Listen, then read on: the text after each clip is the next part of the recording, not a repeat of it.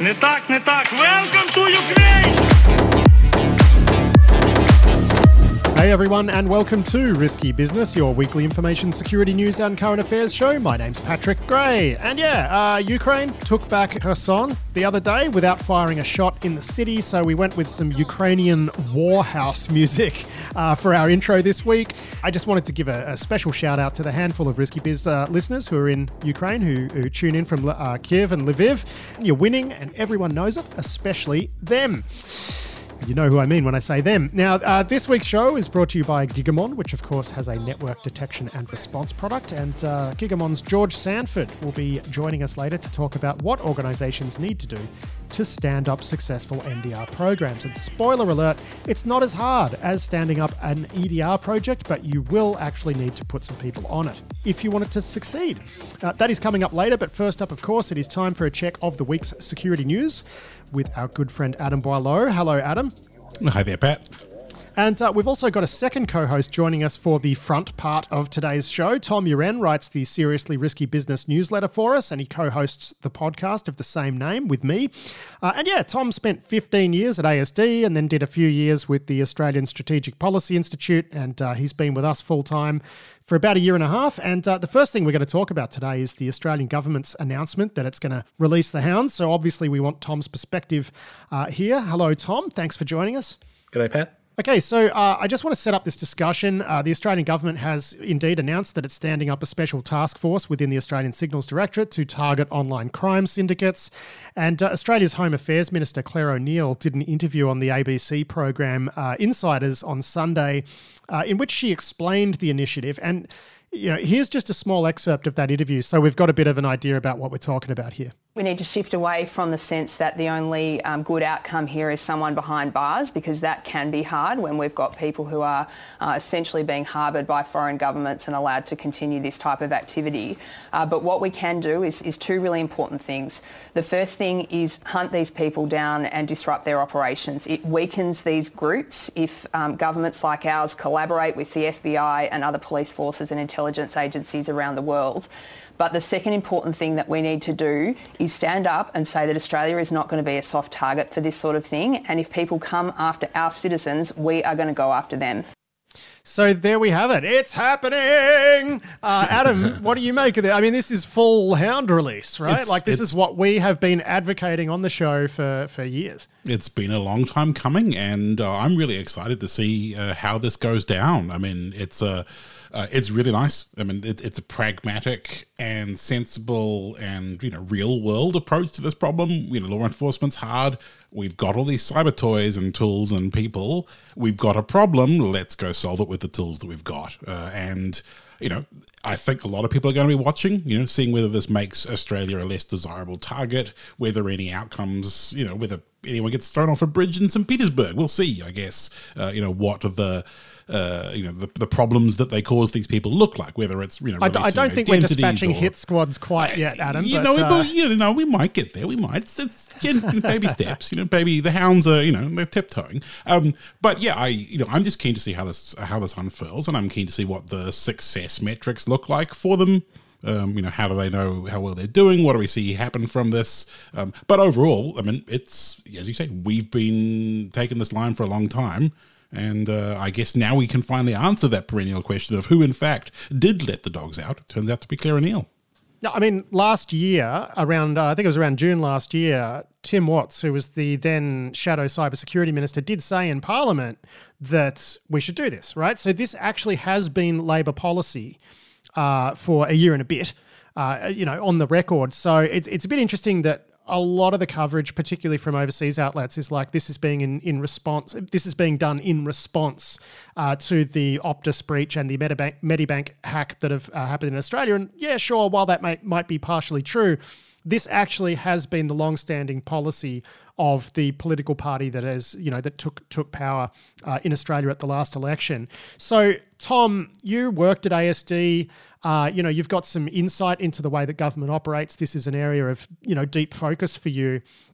One thing that you've said to me in the past that I've always found very interesting is you said that organizations like ASD are very good at achieving the top three things on their to do, right? Like stuff at the lower lower priority, uh, maybe that's you know just gets kicked around, and not much happens. But when they are really given something to focus on, they're actually quite effective at, at, at achieving goals.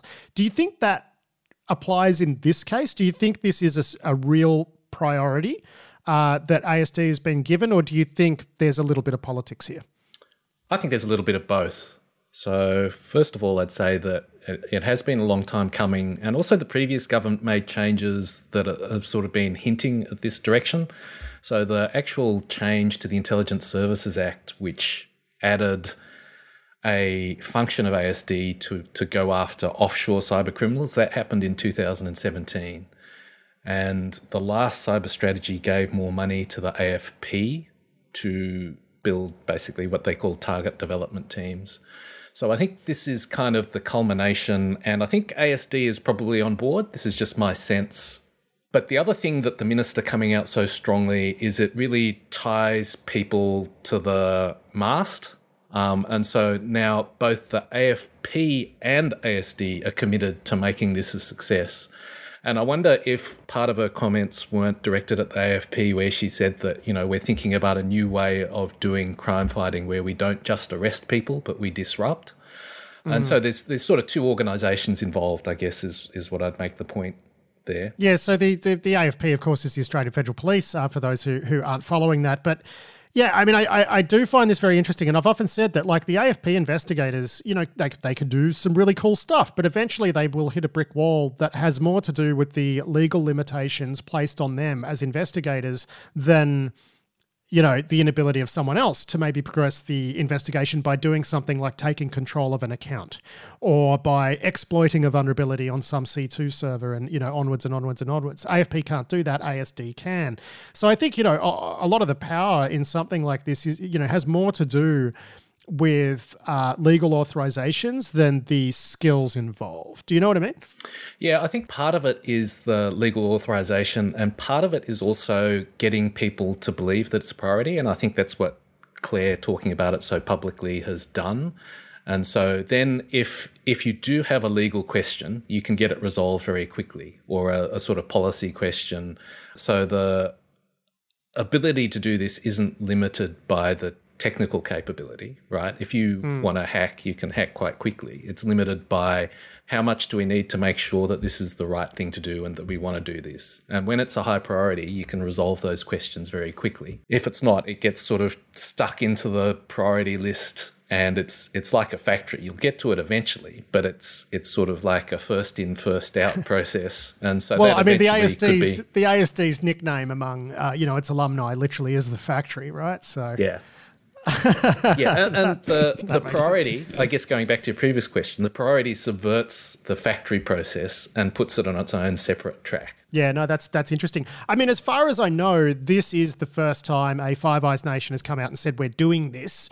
You know, we have seen seen announcements out of the United States where they say, okay, we've tasked Cyber Command with attacking this group in the lead up to the election because they have malware on county systems that could be used to manipulate the election, you know, and whatever. And we saw the FBI recover some funds uh, through some sort of process that's a little bit opaque, right? So we don't know if there was Cyber Command involvement there or whatever.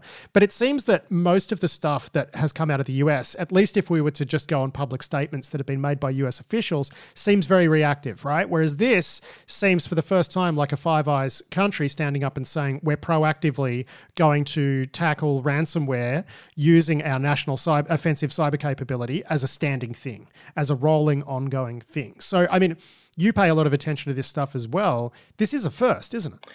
Yeah. So both the US and the UK have said we'll use offensive cyber against criminals, but none of them have, you know, talked about the size of the operation. Like, so Clare's talked about 100 people full time, and none of them have said it's a kind of rolling effort. So she's sort of no. put it out there. It's a rolling effort, it's ongoing. It doesn't really matter necessarily what crew you're in or what you've done in the past. It's about disrupting things that could happen in the future. So there's a certain, if you're yeah. cynical, there's a certain pre-crime element to this. I'm I'm not that cynical. I think it's a, a good idea to be able to identify the threats that are getting more impactful and trying to stop them because you, you know that they're going to become impactful because they're doing stuff now.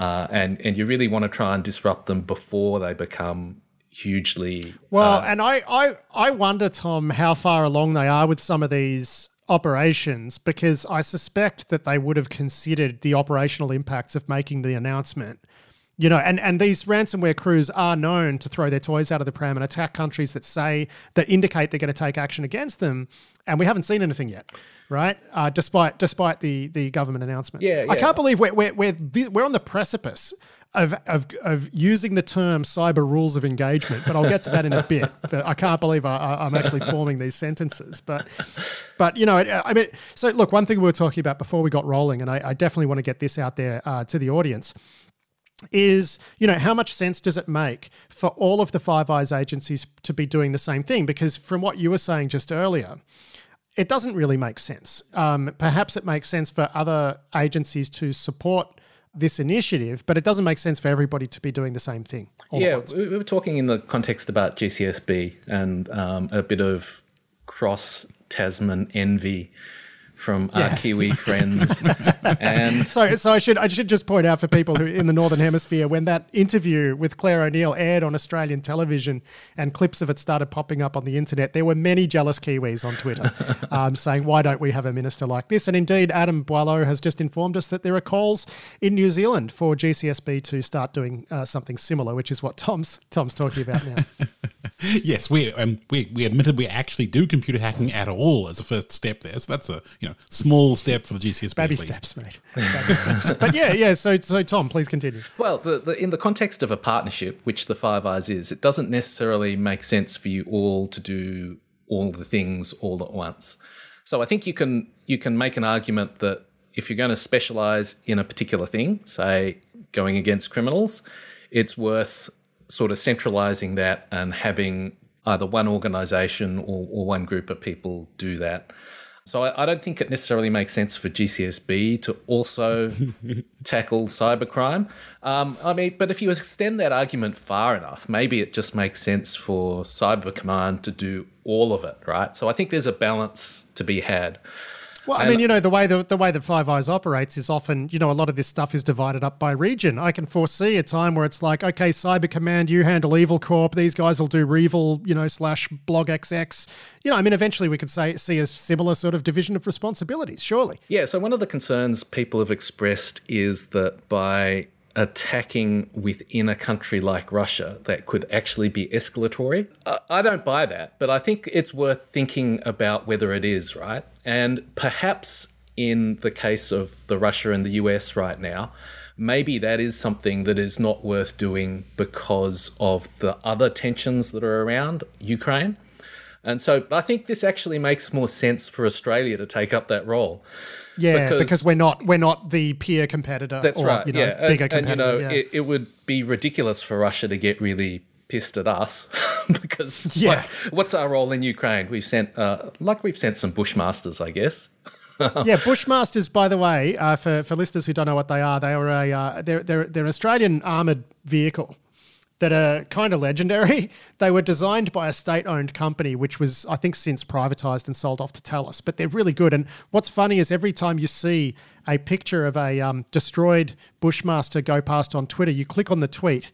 And it's full of replies from Australians saying no, basically. But uh, as far as I know, no one's ever died in a Bushmaster because they're built like um, the proverbial brick house. But Adam, I want to bring you into this conversation now because you know you do hacking for a living, right? Like penetration testing and whatnot. I'm sure your your hacker brain has run wild uh, in in thinking about how ASD might start to tackle these groups. One thing I, sh- I should just point out too, because this happened after we ran last week's show, is the attackers behind this Medibank breach. One of the first pieces of data that they that they released was a CSV file called abortions.csv, which apparently contained uh, the personal information of women who whose health insurance had claimed the relevant code for that procedure um, uh, through through Medibank. So just the lowest of the low. And I understand that that's, you know, it's just become such a big political issue here that I'm not surprised we're seeing major policy developments. For people outside of Australia, they wouldn't realize like this is something everyone is talking about. But, you know, when the rubber hits the road, Adam, you know, how do you think a SIGINT agency is going to go trying to disrupt these groups? What what do you think they can do? What's their best path to success? Well, I mean, the, biggest challenge that crime groups have as an organizational structure is that you know they are mutually distrusting. I mean, the people who work together don't necessarily know real identities. They don't have great communications mechanisms. It's not like you know there's some certificate authority that they can use to kind of trust anchor all of their online identity, and so you know, degrading communications, degrading the ability to verify identity and trust people, sowing, you know, just sort of distrust and discomfort. So we've seen, you know, attacks on forums in the past, you know, uh, leaking uh, messages, you know, between people on forums. But yeah, anywhere where there's communication um, is a great place for them to get leverage. And obviously, you know, SIGINT agencies know a lot about. Um, you know, impersonating people using other people's identities to leverage access to, to groups and organizations.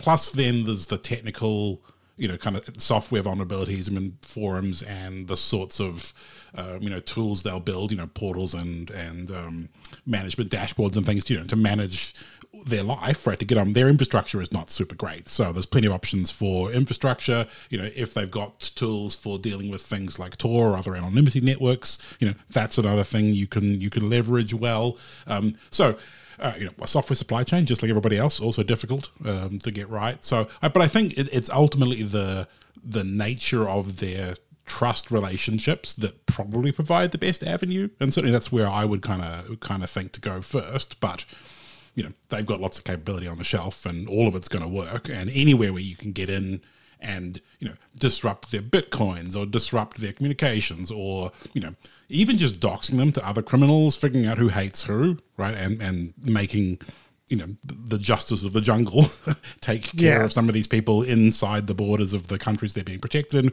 because the criminal networks have so much beef and so much you know kind of everyone is going to be jealous of, of money and access and, and so on. And so, yeah, using those tools to be able to affect impact on these people inside the boundaries of their jurisdiction that, you know, they're being protected by, etc. So, yeah, I think they got, a, they got a lot of options here. And I think you know, the similarity to, you know, terrorist organizations uh, that they have plenty of experience targeting, you know, I think is, there's, there's certainly some similarities there. I think in some ways Australia's the right country to do this as well. Probably Australia and England because they have kind of the right scale in their cyber agencies to be able to deploy resources against this, but they're not so big that they're they're they're overly bureaucratic. I wanted to get your sense of that, Tom, because you know it seems that you know Americans just are very process oriented. You know, there's like seven layers of checks and legal review on everything. It doesn't really work quite the same way, uh, does it? At, at, at places like you know uh, GCHQ or ASD. Uh, Yeah, I think it's Uh, I mean, we'd like to think we were more nimble. Uh, What, what amazed me was that you know the US could decide to do something, and within a year they'd have like 300 people working on it. But to actually bring something together was easier because you also tended to know everyone. Um, Yeah. And so in this case, both the AFP and ASD are- in Canberra, separated by about I don't know three minutes drive. so so it's it's really easy to have those kind of meetings where you want to talk to someone in person. The other thing I wanted to say is that I think the enduring nature of this really gives a lot more scope to try and understand those networks. So, just building on what Adam said, if you're doing a short term operation, you figure out what you can and you do something, you know, the easiest, dumbest thing that'll work straight away. But having an enduring operation allows you to really sort of dig in and understand where the best points of leverage are and sort of line up three or four of them in a row so that you can have a sort of continuous disruption rather than just the the first thing you come across. I mean, is your sense, Tom, that these guys are going to feel it? I would be extremely surprised if it wasn't effective. And one of the reasons I think that is that Clare O'Neil is not going to come out and say that we're doing this big deal thing if she's not confident that in three months' time, in question time, she'll be able to say something substantive when she gets a question about it.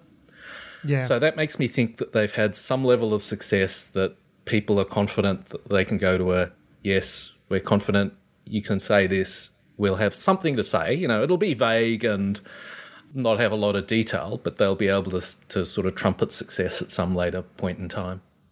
Yeah, so I, I hear, I see, and hear a few people pooping on this. Uh, I'm I'm a believer. It sounds like Tom, you are too, and Adam, you are as well. I mean, look, my position is it's worth a try, right? Like, why not? Why wouldn't you? Yeah, exactly. Like we're all, we all want to see what happens when the hounds get released, and uh, as Tom says, when there's a politician involved, then we might get a bit more visibility of success than when it's all done, you know, in Spookville. It's my understanding too that that they've been given a fairly open remit in terms of what they can do to these guys. So, uh, could could be fun. Could be interesting. Did you see the there was a Krebs article about a Jabberzeus guy who was arrested in Switzerland? And this is one of the things that makes me really optimistic about ASD action against ransomware criminals because investigators had access to their Jabber chats for a number of years. yeah. and it's Oh, like, man. surely these investigators are competent, but they're probably not as competent as you know hundreds of people in a in a SIG organization. And if you can get access for years, that just gives you so much scope to understand and, and play silly buggers. All right. Well, Tom, that's where you're actually going to leave us, mate. Uh, thank you so much for joining us. Uh, it was really great to get your insight, you know, as someone who does specialize in analyzing government policy and also has actually experience working at the agency that uh, that we're talking about. Fantastic stuff, mate. And I'm, I'm going to really look forward to reading your newsletter tomorrow. Thanks, Pat. See ya. Now, Adam, uh, you know, we don't normally talk about a, uh, a theft of cryptocurrency this early in the show, but uh, there's been a there's been a big one. I mean, I've been following this story just because it's been so wild, but the collapse of the sort of FTX cryptocurrency company, you know, from gajillions of dollars in market cap to zero basically overnight. I mean, it's been a pretty wild ride. Uh, it looks like there's been a theft of several hundred millions of dollars worth of cryptocurrency from that platform, like as this collapse unfolded. What on earth is going on here? That's a, it's a really good question. Um, people tracking the blockchain estimate, yeah, somewhere between three and six and change hundred million worth. It's not a hundred percent clear because the, organization of this uh, cryptocurrency platform was so terrible to start with. Um, but yeah, the the questions I guess are one: was it an insider taking advantage of you know the chaos as everyone's in the middle of um, you know watching the platform collapse? Was it someone who was already in there and realized that they better nick the money while it still existed, uh, or you know was it someone from the outside taking advantage you know of the situation you know rather than necessarily being in there to start with? Uh, either way, uh, you know it's a you know pretty reasonable amount of money and there's a lot of eyes uh, on the relevant bits of the blockchain we've seen a, a bunch of it moved off uh, into kind of you know ethereum related things but everyone is watching uh, the wallet addresses involved you know like a hawk and it must be really I'm trying to imagine, like emotionally, how that is, right? To have successfully To have control stolen- over so much money and you can't, Yes, and you can't, can't- wash it. Yeah, you can't even buy a pizza. Uh, so Yeah. some of the uh, one of the investigators uh, looking at this spotted that some like Ethereum gas transaction fees were paid for by an account, you know, off a name branded exchange that does have no customer requirements.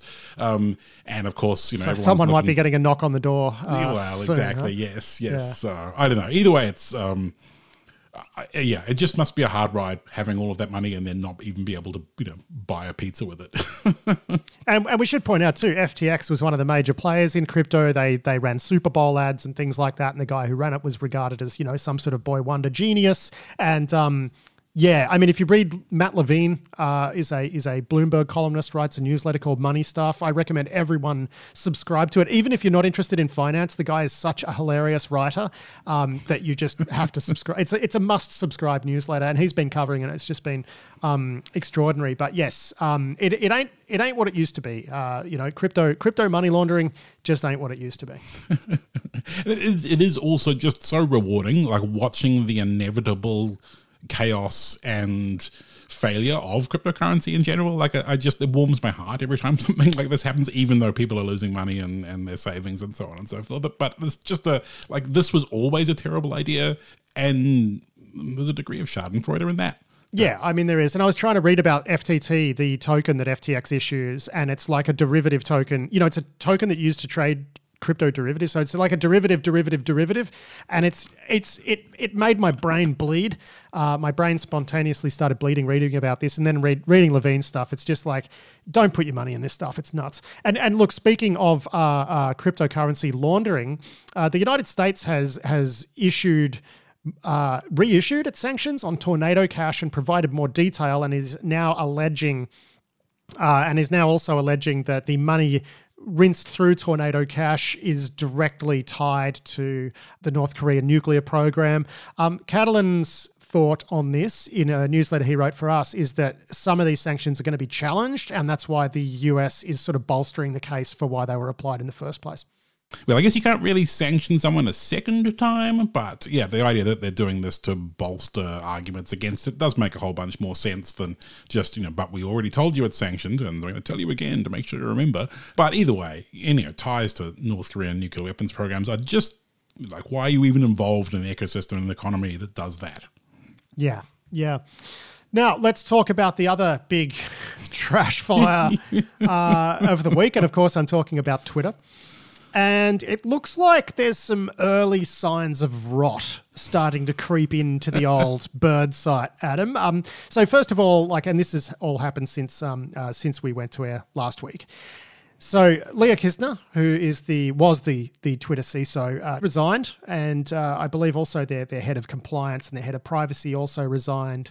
The head of trust and safety also gone, uh, and now we're starting to see like little bits of Twitter's corpse start to rot and fall off. The first things that seem to have ceased working are SMS based two factor authentication and also translate. The translate um, uh, function of Twitter has become somewhat unreliable this doesn't look good, does it? It, it really does not look good. And, and breaking multi factor auth, that's certainly a problem. Like if you log out of your account and only could use SMS to a fatal log back in, well, you're kind of stuck. You can't log in anymore.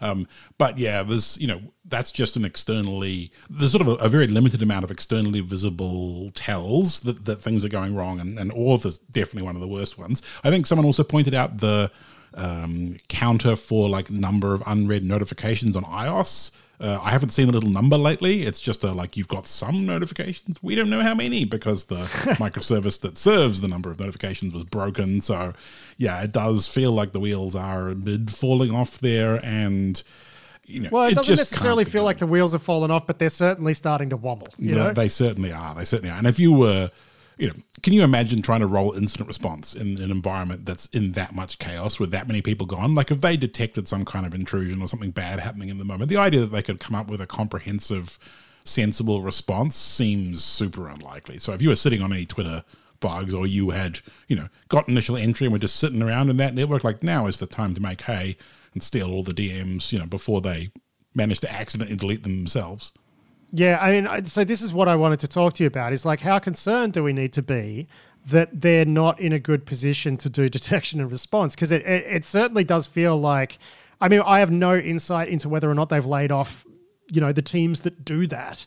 No idea whatsoever. But you, you certainly get the impression that if the CISO has resigned, it's maybe not going so well. And, and the CISO no longer has confidence, then, you know, maybe it's not going so well.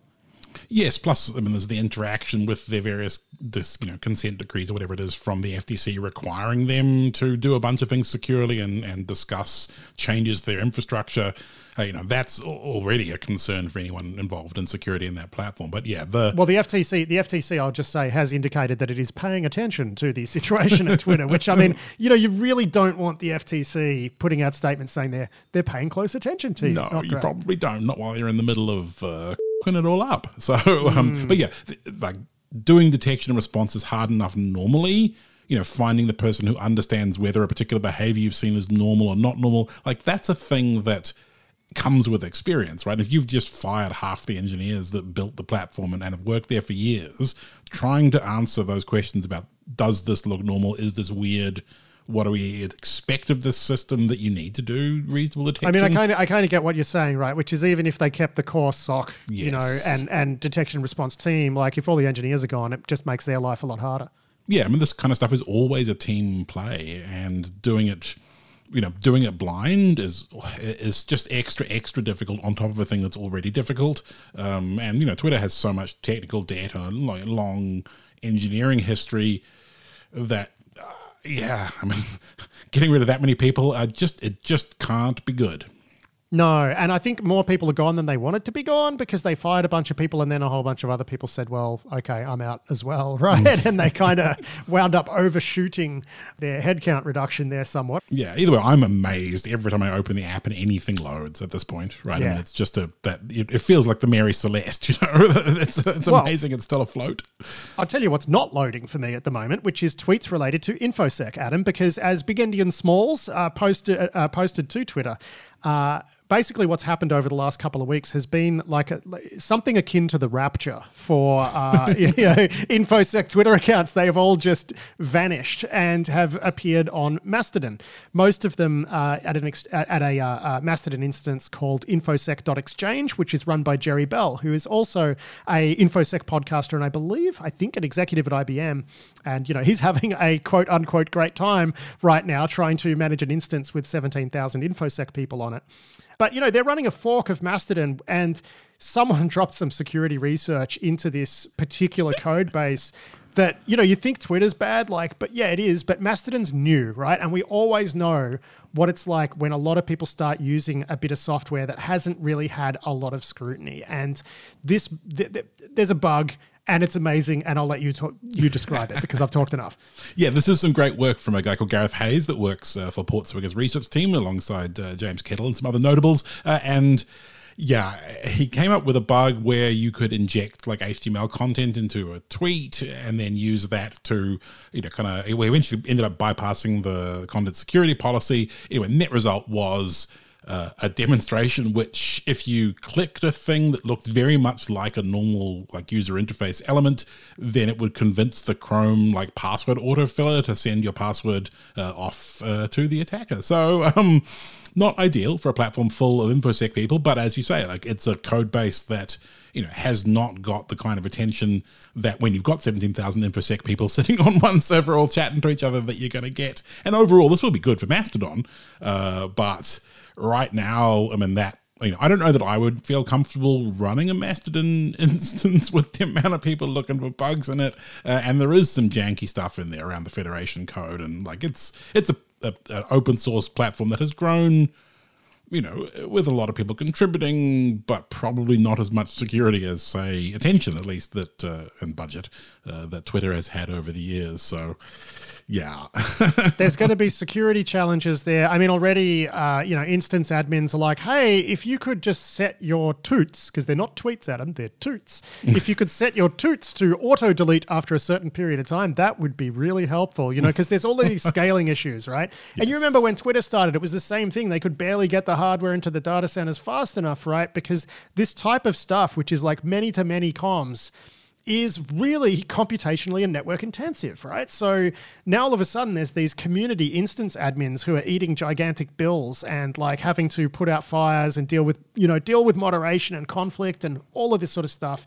And um, you know, it's it's a it's a fascinating time. And I got to say too, like I'm over there and posting there, and I get so much more interaction than I do on Twitter. Like that's where infosec is now. It's it's absolutely insane how quickly it happened. And as you know, Big Endian Small said it's it was like the rapture. Just everyone vanished in the blink of an eye and they popped up somewhere else. My joke is they're in a better place. Asterix.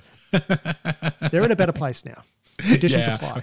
A friend of mine is also a Mastodon instance operator, and they, they are also having a hell of a time this week, you know, bodging, caching, and, and all sorts of things uh, around Yeah. and scaling to deal with the, you know, the rapture.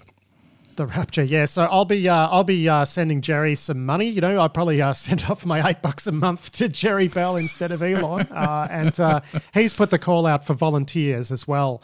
Uh, so you can head over there and, and read his. I think he's pinned it. Um, you know, his toot about that. So if you feel like doing some volunteer adminning and and uh, moderation and stuff and support for users who've signed up with the wrong email address and stuff like that, Jerry's all he is. Now, uh, Catalin Cimpanu has a story uh, going out with us today. It's not been published yet, but it should just be going live about the time this podcast drops. Looks like there's a major hack and leak info op uh, unfolding in Moldova, Adam. Yes, there's a Moldova Leaks site which uh, has been publishing emails and comms, like instant messaging comms and things, uh, from a number of members of you know the political class uh, in Moldova. Um, some of the Well, people. yeah, they're Minister of Justice, like actual government for ministers, example, yeah. yes, Minister of Justice and uh, all sorts of other important figures, um, and there are some fingers pointing this to perhaps being a Russian operation. Um, the leaks generally kind of support uh, one of the pro-Russian political groups in the uh, in Moldova. And you know we've seen Hacking Leak used by the Russians a bunch of times in the past, but uh, this seems pretty on the nose if you were if you're a Moldovan. Yeah, and they're claiming to some of the people affected are claiming that their messages have actually been manipulated. I mean, it's hard to know whether that's true, uh, but what is true is that the pro-Kremlin party uh, happened to be, you know, happened to be all over this kind of immediately, right? and and talking about it, and it certainly does seem like something that has been stood up to benefit uh, Russian interests in Moldova. Yeah, it certainly does feel that way, and that's uh, you know seems to be Catalin's opinion uh, when he's been writing it up for us as well. And uh, you know, I, I wish I was even slightly surprised. Yeah, as far as we know, like there's no other English cover English language coverage of this, uh, so you can head over to riskybiznews.substack.com and subscribe to Catalin's newsletter, which is you know obviously unbiased, but I think it's absolutely fantastic. Uh, there's also a podcast version of that newsletter that goes out three times a week through our Risky Business news feed, uh, which now features a professional newsreader, Adam Claire Aird, and it's uh, it's a wonderful wonderful thing. Now, some technical news here, and I found this story very, very interesting, Adam, because it confirms something that you know you and I kind of feared would happen has happened, and that is an awful lot of people are still using vulnerable Log4j, and not even just in stuff that they set up ages ago. This is like new software being built is still pulling vulnerable versions of Log4j from like private repos, third party repos, and stuff, and it's just everywhere. Yeah, I mean, this is. Uh, I mean, I was surprised at how much uh, there is. I mean, according to stats. A stats, third. from- a third, A third of Log4j out there is the old crappy one. yeah, and that that does seem like kind of a problem. Um, and you know, I was surprised it's still that high given the publicity of that particular bug. Um, you know, I, I would expect to see that on something that was particularly, you know, somewhat obscure or no one particularly cared about. But for something that got that much publicity, I was surprised. And I guess, you know, we've been we've talked about the you know building software in we've talked about you know the continuous building and deployment of software as being a thing that helps you pull in upstream components you know more often more rapidly as a more normal thing so that these kinds of bugs don't have such a long tail. And it's kind of telling that perhaps the configuration of you know of software that you know pulls in stuff um, at build time you know is the thing that has the long tail like the software itself rather than necessarily the way that it's built being the problem um, but yeah either way if you're uh, in charge of anything you know that has continuous integration where you've got the metrics and got the data about what versions of things you're pulling in I guess if you were going to look, you probably would have by now. But um, you know, if you've got those tools, it pays to make use of them. Yeah, yeah. Uh, Symantec has published some research tying a Chinese APT crew to an attack on a bunch of Asian governments and also a certificate authority in Asia, although there doesn't look to be any evidence that they you know, actually used their access at the CA to mint dodgy certificates or sign dodgy code, but they definitely were all up in it. Yeah, I mean, being up in a CA is one of those things that seems like the golden ticket to the entire, you know, the entire internet. But with cert transparency uh, and some of the other, you know, projects to get good visibility of how certificates are being used, it has become a bit more dangerous. But I'm sure, you know, aiming for cert authorities is still a great place to be, uh, and still gives you lots of lots of options. Um, this was the um, group we used to call Lotus Blossom. Uh, I think Symantec refers to it as, as Billbug, but this is a group with a lot of heritage, especially in that area of the world, um, and have done a lot of you know really interesting uh, and quite sophisticated hacking over the years. So not surprised to see them in a CA. And you know, Adam, there's a really strong attribution to China on this because if you click through and read the Symantec blog post, they talk about the tools that the attackers use. So they got AdFind, you know, AdFind, uh, windmail, you know, ping, traceroute, and there's and then comes the dead giveaway, WinRAR. what is it with Chinese APT groups and groups and WinRAR? I, I, it's a it's a great question on one we will never really. I think we'll never really know why It's just WinRAR their so much. archiver of choice. I mean, there's other multi-part archivers, guys. Like, I, I, I seriously think at this point, like WinRAR is a huge signal for detection, right? Like, if there's WinRAR in your environment, roll incident response. Yeah, amen. I, yeah, I'm, I'm with you on that. on that one. Uh, interesting story here. Jonathan Greig has the write up of this one for the record. Uh, Cisco's put out some research saying that uh, uh IPFS is being used as a C2 uh, uh, method by a bunch of crews, which is interesting. IPFS is this distributed internet file system. Um, makes total sense that you use it as C2. Like, why the hell not? Yeah, yeah, exactly. It totally makes sense, and it's a it's kind of like um, BitTorrent, but with a like single global tracker. So if you can imagine, you know, BitTorrents were great for distributing all sorts of files, but uh, having a, a mechanism that was you know reasonably well supported, globally visible, censorship resistant, has a lot of benefits for attackers. So seeing it being abused is, is not a not a big surprise. And I mean, some web browsers, I think um, most recent Opera even has built-in support for talking to this protocol. You can just like put IPFS colon slash slash in your URL bar and and talk to it. So it's not quite as niche uh, as perhaps you know on first glance it might seem. Um, I don't know what this means. like I don't know what you do about it. It's the intended function uh, of this particular like file sharing platform. So well, yeah. I mean, any enterprise should be blocking all an- an- anonymity tools or, you know, sort of censorship bypass tools because one person's censorship bypass tool is another person's C2 framework. We see that with Tor. We see that yes. with, yeah, you exactly. know, with domain fronting, with bloody everything, right? And I should mention too, uh, Microsoft has finally blocked or is, is finally blocking domain front, fronting across its cloud platforms too. So that they're the last ones to do it. Uh, so now it's all three of the majors are blocking domain fronting. But then I guess if they roll into TLS 1.3, that doesn't matter anyway, right? Because that's like domain fronting by by default kind of thing, or or hidden domain by default. Yes, yeah, I, mean, I think this will make a few of our, you know, red teamers a, a little bit sad, burning yeah. their toys down. But yeah, we all knew it was coming eventually yeah. one day. So you guys were still using Azure for your? um, maybe a little bit. you wouldn't want to confess to a terms of service violation no, uh, on this podcast, no, Adam. No, yeah. uh, we got a great write up here from uh, Maddie Stone from Project Zero, which I'm just including because it's a good read, and that's about some bugs in modern Samsung uh, uh, uh Android phones.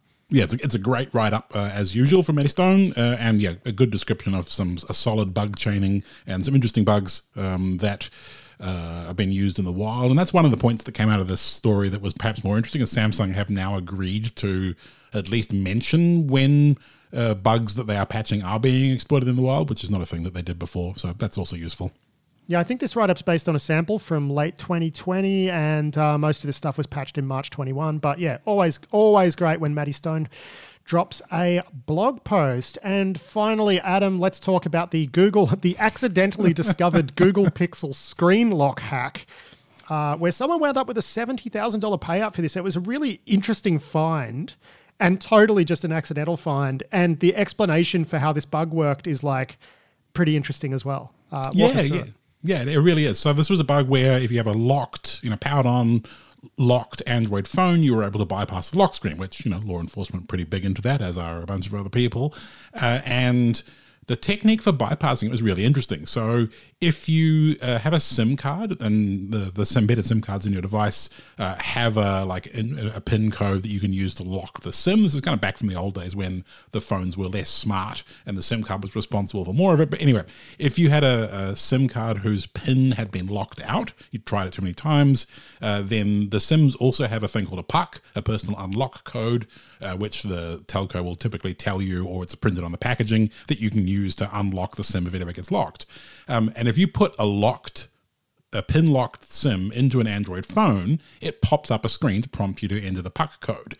And uh, Android has a mechanism for displaying security entry security screens, so asking for a pin or a passcode or a, one of the pattern pattern codes, and it's the same mechanism used to ask for the pin code for the PUK Uh, and so you plug a SIM in, it pops up the please enter your PUK screen you enter the PUK and then it calls the like dismiss the security screens routine, which makes the actual unlock your phone screen go away as well, or instead of, or, or both.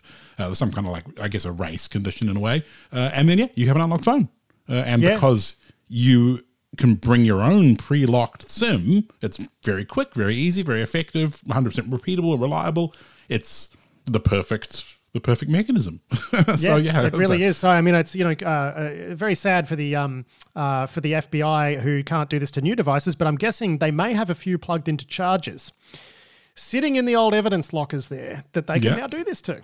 Yes, yes, indeed. So I think Pixel uh, six and five were confirmed as affected by this, but I wouldn't be surprised that it was you know more broadly applicable as well. Um, so yeah, that's Yeah. that's good. That's a good find. And and as you say, the guy who found it says it was basically an accident.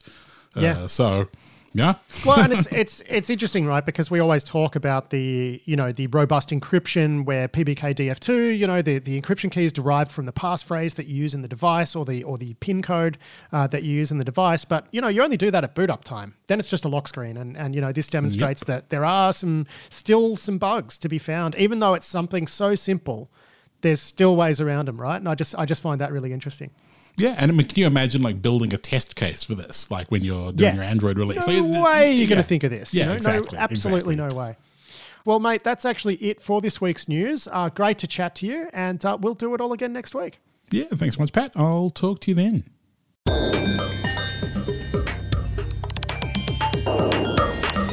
That was Adam Boileau there with a check of the week's security news. Big thanks to him for that, and big thanks to Tom Uren, also our colleague here at Risky Business. Uh, Tom was actually off in the USA last week for a conference, and he was, uh, yeah, he was really missed because he's become such a terrific sounding board uh, for me, and his work on uh, Seriously Risky Business is just terrific. So, yeah, between him and Catalin and Adam, uh, you know, what a team we have these days. And now we've got Claire Aird reading Risky Biz News for us, and you know she's she's fantastic, a real professional. Uh, and I guess uh, wh- wh- while I'm while I'm saying this, I should also say a shout out to Tyrone Ferrier, our commercial manager, who's been doing uh, just a terrific job uh, as always of handling everything on the sponsor side. So you're all legends. Thank you, thank you, team. Now speaking of sponsors, it is time for this week's sponsor interview now with George Sanford, uh, who is a senior manager of the customer success security team at Gigamon. And yeah, a lot of you would know, uh, but yeah, Gigamon sells an NDR solution, and that's network detection and response for those who are unfamiliar. And yeah, I had a great chat with George, and uh, who, who says, surprisingly, there are still a lot of contemporary enterprises that aren't doing any NDR. There's been a big rush to endpoint over the last decade, and that means that some people just aren't watching their networks. So George joins me to talk about that, and also why companies uh, need to actually assign a couple of people to NDR projects to make sure they actually succeed. you know, as an industry, we've we've done a disservice to ourselves. We've sold uh, things as a as an either or. So instead of approaching things as you know uh, complete visibility across you know our environments, we've chosen this this uh, point product, this point product versus this point product, and shifted budget one to the other as you know what's become Uh, so everyone rushed to the network. Now everyone rushed Yeah. to EDR. Now back Oh, to the EDR. network and that sort of yeah, thing. we end up we end up chasing it, and and you know as we're as we're developing you know developing a workforce, you know you get trained up in a few things. You know I know I know folks that that started out as endpoint folks that now will you know fight against you to say oh you know endpoint superior to network. You know I know folks that were you know full packet capture or or die that would never support an EDR solution. And I think as an enterprise, we really, you know, we need to have a balance of those those solutions. Well, I mean, that, that, you know, just like as an observer, that strikes me as a really silly conversation. It's like arguing that apples are better than bananas. It's like, no, they're different and they can be part of a balanced diet. Well, and and you know, again, it's the same conversation. You know, it's funny you mentioned the apples. It's the apples versus PCs versus Linux. You Yeah. know, which is superior? It's like okay, reality. If we're protecting an enterprise, we have to be versed in all three. You can't just ignore Yeah. one because you don't particularly like it. You know, and I think that that's you know that's where we've we've kind of come to. But yeah, I, I- think um, maybe they've approached. Maybe sometimes enterprises approached uh, network and not had a lot of success, or maybe not seen value because of how they've implemented it, um, and not gone down that road. Or they've made investments in EDR and and made investments in SIEM, and not gotten as much out of it as they wanted to in the first place. Yeah. You know, or- well, and there's the also there's also forever. another there's also another factor here, which is there's st- still some of that like auto magic IPS technology. I mean, that stuff is still floating around in enterprise networks. Yeah, yeah, and we still we still see some of that today, where it's like everybody wants everybody wants the the the SOAR like functions, you know, with that IPS IDS, where it's like okay, this automatically. I mean, honestly, it always kind of freaks me out a little bit when they start talking about it because I'm like, I don't want uh, a device making decisions for me. You know, in the abstract, it's great, but I don't want a device making decisions for me Without I mean, it depends on the environment, right? Like if, if that's well done, if that's well done, it can actually work, and it depends where you set your thresholds and everything. But I think Right. you're right. For any major enterprise with a major security team, you know, it's probably not the way you want to go. Yeah, I, I, you know, the, the scenario in my mind has always been: Do you want your CEO, you know, in the midst of presenting, to have their their, you know, Yeah, their device host quarantined, right? automatically? You know, it's like, yeah, that's a bad day for somebody. Yeah, you no, I mean, in- in so of this this is interesting that there are that there are still you know enterprise greenfields opportunities for uh, NDR, and I, and, and I think it is pretty well established by the field generally that having some sort of network visibility is always going to be a good idea, right? So that's why we've got you know NDR as a category these days. It's one of the few categories where we have sponsors in like multiple sponsors in that category, and I think because everybody has a sort of different approach right? I think that's what makes NDR interesting from my perspective is that the different players in it all have their own flavor. Um, but I wanted to talk to you today about like what it's like setting up a successful NDR project at a modern enterprise or just a typical contemporary enterprise. Like, what are the challenges? What are the pitfalls? Where are the easy wins? Because, Right. yeah, I mean, you know, there's there's obviously going to be some CISOs listening to this uh, who have maybe committed to rolling out a project like this. Like, let, let's start with the pitfalls. What should they avoid?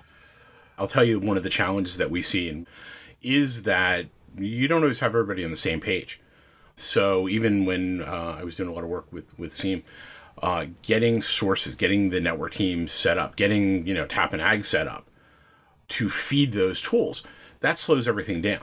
Our solutions, and, and this is true of most NDRs, you know, we've got a sensor up and running and we can feed data in and we're getting metadata really, really quickly. But huge, big pitfall is how long it could take to roll out if your teams aren't talking together, which for me is a, a huge red flag. If I have an if I have an ins- issue, if I have a uh, an incident, being able to bring those teams to the table, if they're not already talking, that's going to slow things down. And that's a huge pitfall and a, and a red flag for me in lots of ways. Just getting all the people to the table.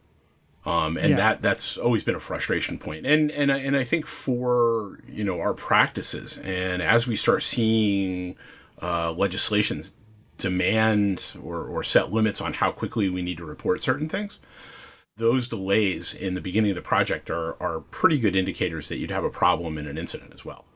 So, I mean, I, I guess what you're saying is this is not set and forget stuff. Ultimately, the decision to go for NDR means someone's going to be responsible for it. It's going to be a team.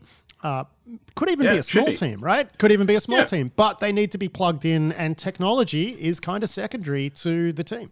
Yeah, absolutely, absolutely. The Yeah. the, the, the people piece there.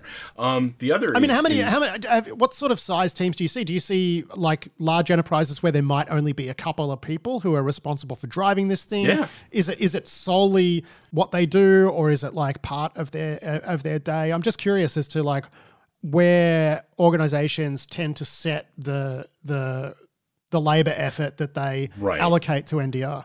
We see and and the teams that we work with day to day the team the the the teams that my team works with day to day um vary from you know a couple of folks and and it still surprises me to this day the the number of large marquee named enterprises that you'd expect have you know large teams of folks that have a couple of folks that are responsible for you Everything. know, they're, they're- yeah. everything. So, and I mean, there are, you know, there are orgs and, and it, it always seems that after there's been, after there's been an incident, you know, that matures that, that investment Yeah. in that org. All of a sudden, for- they get for a head count. Yeah, yeah, All of a sudden they get head count and, and they're not burning through folks.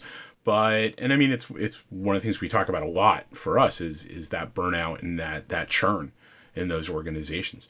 But, you know, the teams can be quite small and, and, and I think you can do a lot with a small team. You know, I think you can do it, but they have to have they have to have the ability to work with other teams in the organization, to work with IT, to work with network, and Yeah. not. They need to be able to get into Slack. They need to be able to get into Slack and ask the people from the desktop teams or the EDR teams or whatever, hey, we just saw Right. this thing. We need to maybe have a short conversation about it. Yeah, abs- absolutely. Yep, Yeah. hundred percent. Um, the other the other piece there, I mean, we get in and, and even the the initial conversations, knowing the environment. Um, in in a lot of cases, if they haven't invested in some net level of network visibility, and I don't, I'm not even you know just network security, but network visibility. Yeah, you're talking like actually understanding what's on the network, a la, Um, Yeah. uh, you know, like running runZero against it or something. Yep. Do you do you have do you have a clear picture of what your network is and what your what your attack surface looks like? Um, in a lot of cases, it amazes me. Um, sometimes we don't have up to date as built network diagrams that reflect Yeah. the real environment. So when we start talking about you know sensor placement and where do we want to start with visibility? I mean, you know, our our initial Yeah, they come in and they order like what two sensor licenses, and then once you've had a look at the network, you say, um, uh, yeah, we need to, yeah, we, we, we need to cover a little bit more. So, you Yeah. know, that that initial, let's get in, let's see. And, and this is one of the things I really love about, about, uh, uh, NDR is we get that initial visibility. You know, we set up for north south and I get to see things and we start looking at things going, oh, hey, what's yeah, this? what's that? What's that address over there? What's- right? Like, why am I seeing that packet? Yeah, Yep. And and that's a lot of in the, in that initial rollout. That's our team. And and Yeah. I think if you're not expecting it, you know, this is part of why we take kind of the the the guided approach that we do and engage with with the folks on my team. Is we'll see things, we'll kind of interrogate it, take our best guess at what it is, and then come back to the come back to the customer and say, hey we're seeing this can you tell us what this is you know and and use that to not only tune the environment but identify are, are we missing subnets are we missing part of the environment where you know evil could be working I think though that one thing's worth pointing out, right, is that people might be scared of NDR because it has a DR in it, and Mm-hmm. we all know that EDR projects are huge, right? Like they are massive endeavors. NDR's not quite the same though, is it? I mean, I, I guess what you're saying is like once you've got the the assigned responsibility to a team, you know, Mm-hmm. even if that's a couple of people, you know, then it's just a question of figuring out where to go. But you you know, you're installing a handful of sensors. You're not rolling out.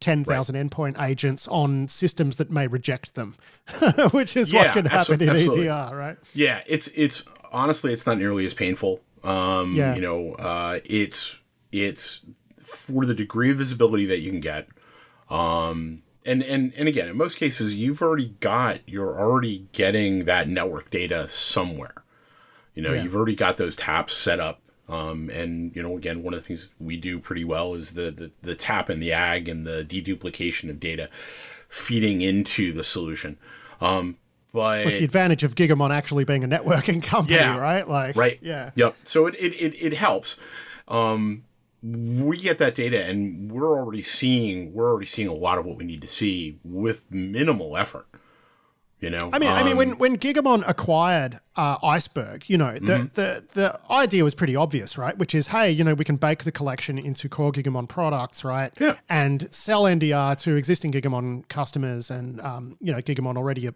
fairly large company, right? So it, it Right. you know, it made a lot of sense. But quite often when we see these um, types of acquisitions, you know, there's that initial vision, and you know, they wind up actually succeeding some other way. I'm just curious you know, is that typically how it's worked for Gigamon, which is Gigamon's existing customers saying, well, we need NDR and we're already a Gigamon shop. We will just, you know, tick that box or whatever. Uh, yes and no. Uh, that that that conflict, if you will, that we talked about a little bit with network teams and security teams. You know, um, Yeah. See, this know, is what I, this is exactly what I was wondering about, which is whether or not you'd, you'd naturally get that overlap or there'd be a bit of tension there. it's it's yeah, it's interesting and and again a little frustrating. And I mean, I, I used to see this in in previous life where we were trying to get things deployed, and the network team was kind of holding us, you know, arm's length, um, because the security team has obviously different objectives than the network team does. You know, even though there's quite a bit of overlap in what they're trying to do, they just talk about it differently. But getting them to that table um, and we still see it within within Gigamon, within those relationships. Um, we'll be talking to security architects, but we're not talking to CISOs. You know, where the CISO's not involved or doesn't, you know, we can't hop from one to the other without I mean, a it little bit of just that friction. classic case that the people who are buying the Gigamon networking gear aren't the people who are buying the NDR, right? Yeah, so, which is exactly. which is why something that appears to be, you know, a, a really logical vision, you know, that it doesn't always work out that way. Doesn't but I'm sure you have got sales that way, right? Oh yeah, absolutely, absolutely. Yeah, Yeah. As, as as long as we we can get in and have those conversations, and, and again, in a lot of cases, it's it is the the more forward thinking CISOs that are you know, hey, I want to bring these people to a table, bring these people to the table for a tabletop for you know, uh, planning, for you know, simulation, being part of the conversation, and and I think that's an evolution um, within security itself. You know, not having these silos built up. I think we uh, we've built we've effectively built these silos, and they don't do us a whole lot of good. I I think we're living in an age where we're seeing a lot of that torn down. Um, and you know, you see uh, here here in the states, CISA, you know, working on a lot of collaboration between otherwise competing businesses and evolving that. And then I think it really where a lot of that starts is in these organizations and bringing IT, you know, bringing network to the table and talking to security. And in those cases, yeah, it's just a natural fit. Yeah, There, it's- right. So if you can get the right people in the room, it's it's yeah, it all Yeah. makes sense. Yeah, Yeah, absolutely. yeah. And the, and there's a lot there's a lot of value in network. I mean, you know, the the the network's the one thing that's consistent. Attackers don't need us to have EDR. Attackers don't need us to have, you know, log collection. They need the network. You know, we need I mean, the what's network what's surprising to, business. me is like you know there was a huge push to encryption. Mm-hmm. To be honest, networks been a bit more resilient, like NDR, etc., has been a bit more resilient than I expected because so much content has gone opaque. But one Mm-hmm. thing that we've seen is that if you just are capturing network data, there's always something you can infer from it, even if you don't have content visibility. And that's been things like, you know, certificate fields, right? And they're probably going to go away thanks to all sorts of changes in TLS. But you're still going to see something. Mm-hmm. There's even still- timing, even timing analysis tells you so much. You know. Yeah, absolutely, absolutely. I mean, and it's it is a it is an exceptionally rich data set, and and for you know for the network folk, there's a lot that I can see about what's going on in the environment. You know, I may not Yeah. be the the detections may not be helping me, and investigation may not. Yeah, but if you me. get some hit on something else via EDR and then you pull up that box via the, you know, in the NDR console, you're gonna maybe, you know, you're gonna learn something. You're Oh, absolutely gonna learn like, something. Even even DNS misconfiguration shows up Yeah. tremendously well once we get deployment, and it's like, oh, you know, this might be something, you know, this might be something you want to look at that's going to improve security posture, but I'm sure this is creating havoc for you elsewhere. You So know, and TLDR, yeah, understand your network and where you actually need to deploy. Mm-hmm. And the second Yep. thing is actually have someone to run this thing because it's not set and forget. It's not a magic blinky light box NDR that's just going to make everything good. Correct. Yeah, and I mean Yeah. we're we're you know my my team's whole focus is we're here to help. So if it's new to you, especially you know we start talking about cloud deployments. You know, so some of these environments are brand new to you know even even more mature enterprises. You know, we're here to to kind of help you out to guide you through some of that using our experience. You know, using the the knowledge that we've gained professionally and then working with other enterprises to kind of help you roll this out, get this up and running. You know, um, but it shouldn't be shouldn't be terribly painful. All right, George Sanford, thank you so much for uh, joining me to just have a bit of a you know high level discussion about making NDR work uh, in a greenfields deployment. It's been very interesting. Appreciate it. Thank you, Patrick. That was George Sanford from Gigamon there. Big thanks to Gigamon for being a risky business sponsor. And that is it for this week's show. I'll be back in a few days with a great Soapbox podcast I recorded with Snyk. Uh, but until then, I've been Patrick Gray. Thanks for listening. Próximo, no pego.